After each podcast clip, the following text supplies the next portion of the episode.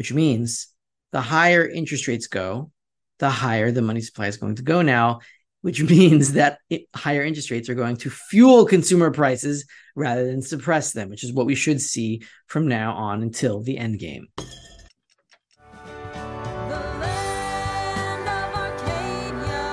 Well, hello there, my friends. Rafi here from The Endgame Investor with this week's Silver Report for Arcadia Economics.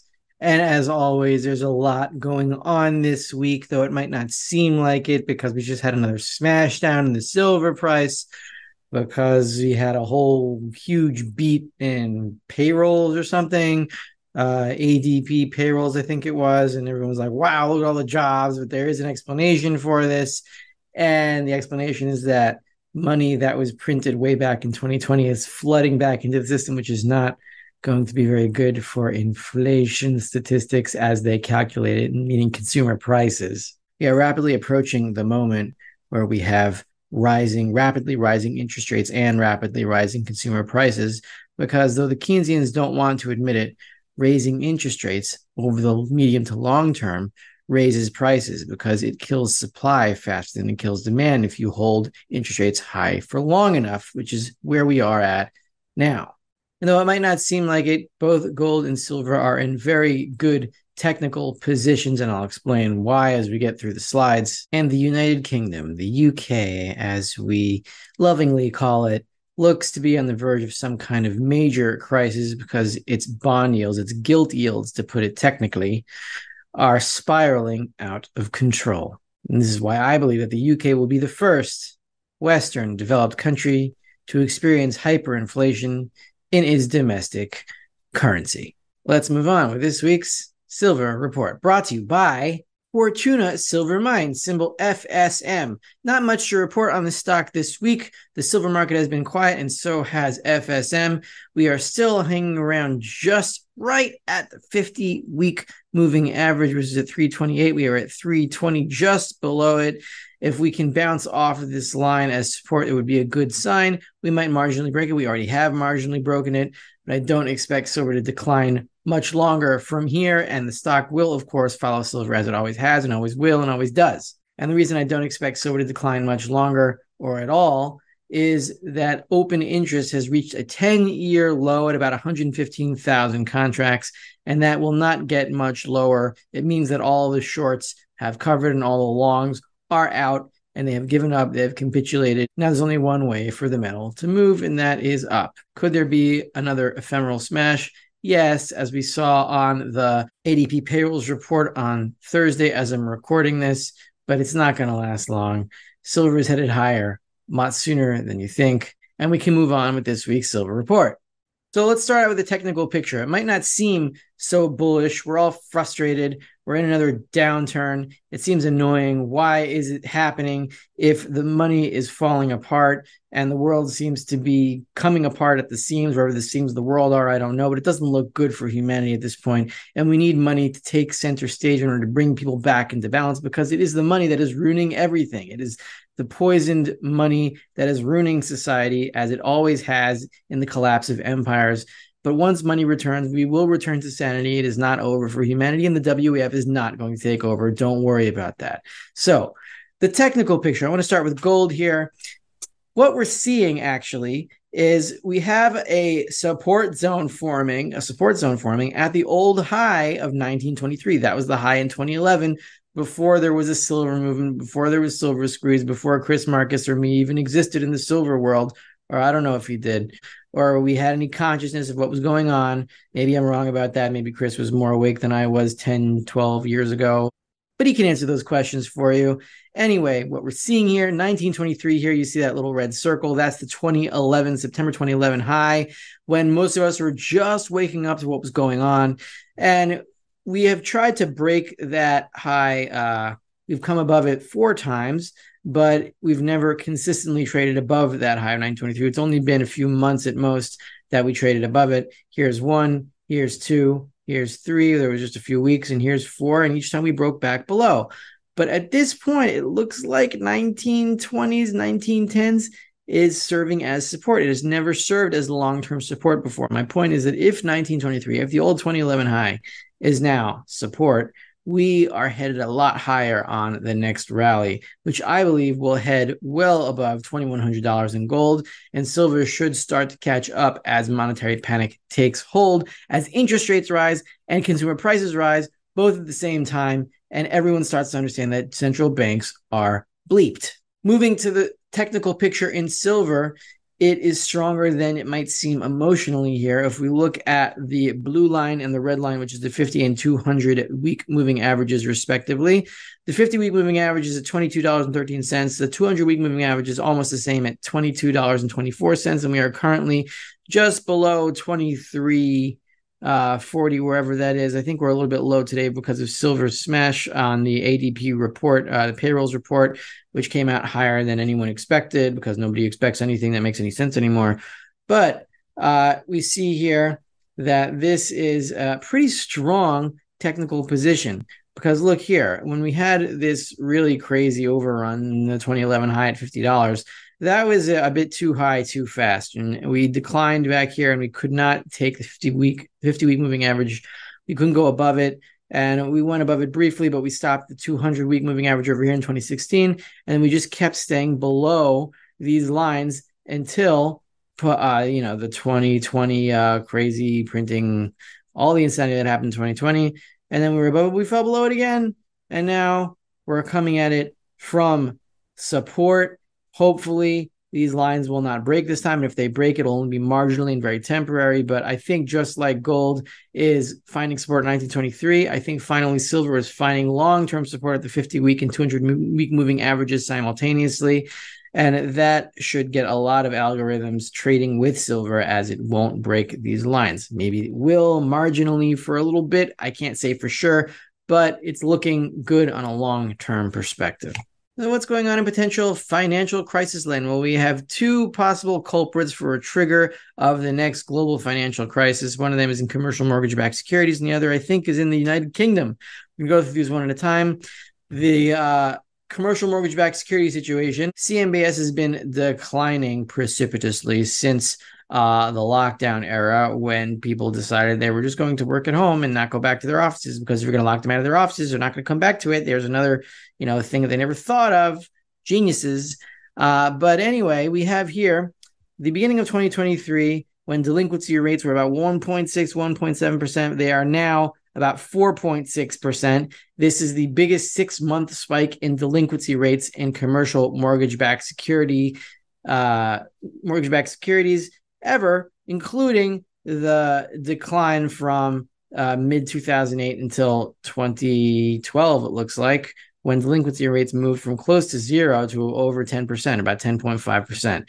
This rate of climb in delinquency rates is even stronger than that one. So we are well on our way to something huge here. And who owns the CMBS? Who owns the commercial mortgage-backed securities? It's not the Fed. It's actually regional banks. And this is why I believe regional banks have not recovered, despite the fact that the acute crisis, or at least the first round of it, appears to be over.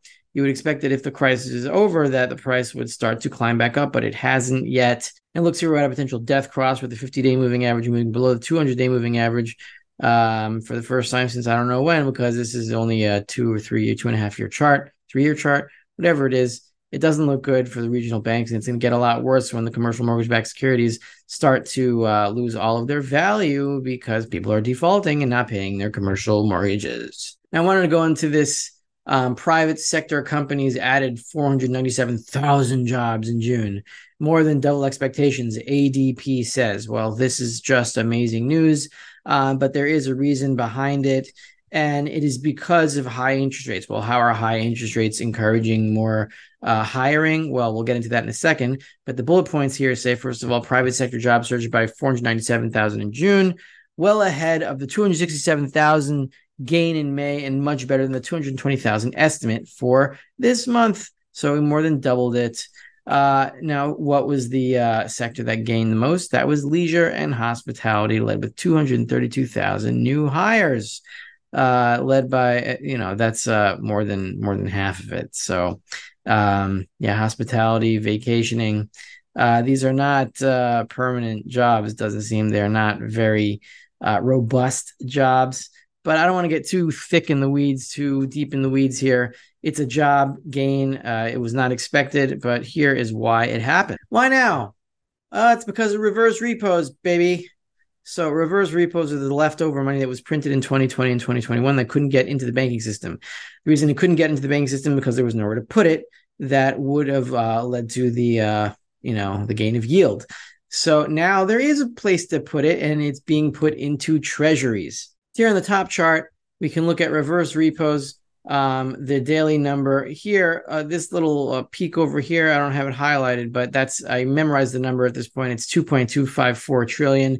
We're now at 1.867 trillion. The difference, this is right on May 31st when the auction started. And here is July 5th, the latest data we have, 1867. That's a total of $387 billion. Now this below is the amount of money of dollars in the Treasury's account at the New York Fed, their main bank account, and it has gone up by $360 billion in June this year. So we have a fall of $387 billion in reverse repos and a gain of $360 billion in the Treasury's account at the Fed, which means that what is funding these auctions? Well, it was a mix of reverse repos and deposits at the Fed, but right now it appears to be that all of this new Treasury issuance is being funded by reverse repos, which means all that money that was printed in 2020 and 2021 and had no place to go, now it has a place to go, which probably means that the money supply has bottomed out for now and it is headed higher because of higher interest rates, which is giving a place for this new money that has never entered the bank system before, place for it to go, which means the higher interest rates go, the higher the money supply is going to go now, which means that higher interest rates are going to fuel consumer prices rather than suppress them, which is what we should see from now on until the end game. Now, if we take a step back and analyze, what does this do for the dollar and for the Treasury? Well, the Fed pays interest on all reserves, not on just reverse repos. The Fed is losing money because it pays interest on reverse repos and it's getting less interest on the bonds that it owns. So that's why it loses money every week now, and those losses are sharpening. The fact that reverse repos are falling is not going to make the Fed lose less money because those dollars that are moving from reverse repos are going straight into deposits in the banking system, and the interest rate that is paid on reverse repos is also paid on deposits. So the Fed loses about the same amount of money. It doesn't change much. But who loses more money? Well, the Treasury, because they now have to pay interest on all the treasuries that they are selling, and the Fed is going to have to pay the interest on the deposits that are being put in the bank accounts that are buying these treasuries. So the Treasury is going to owe more money and the Fed is going to owe about the same amount of money, which means both are going bankrupt even faster now. Now let's talk about the UK. A lot of movement in the UK gilt yields on Thursday as I'm recording this. 16 basis points for the 10-year yield, or is this the 2-year yield? I'm not even sure what. Oh, it's the 10-year. Yes, this is the 10-year yield up 16 basis points on Thursday. This is probably thanks also to the US ADP employment report numbers, whatever those mean. We have surpassed for the first time the high, the crisis high. I think this candle over here, the high was 4.63. We are now at 4.655. And this is going to cause the Bank of England to lose even more money because they're the ones who bought these bonds from the retirement accounts that were being liquidated in September and October because the yields on these securities were jumping really fast and they were losing their principal. So we also see here on the 30-year gilt at the UK, we're at major multi-decade 23-year resistance. We see here from about 1999 to about 2010, the yield on the 30-year was about where it is now, 4.6, 4.4, whatever. It zigzagged along there for about 12 years. And now we're back there for the first time since 2011.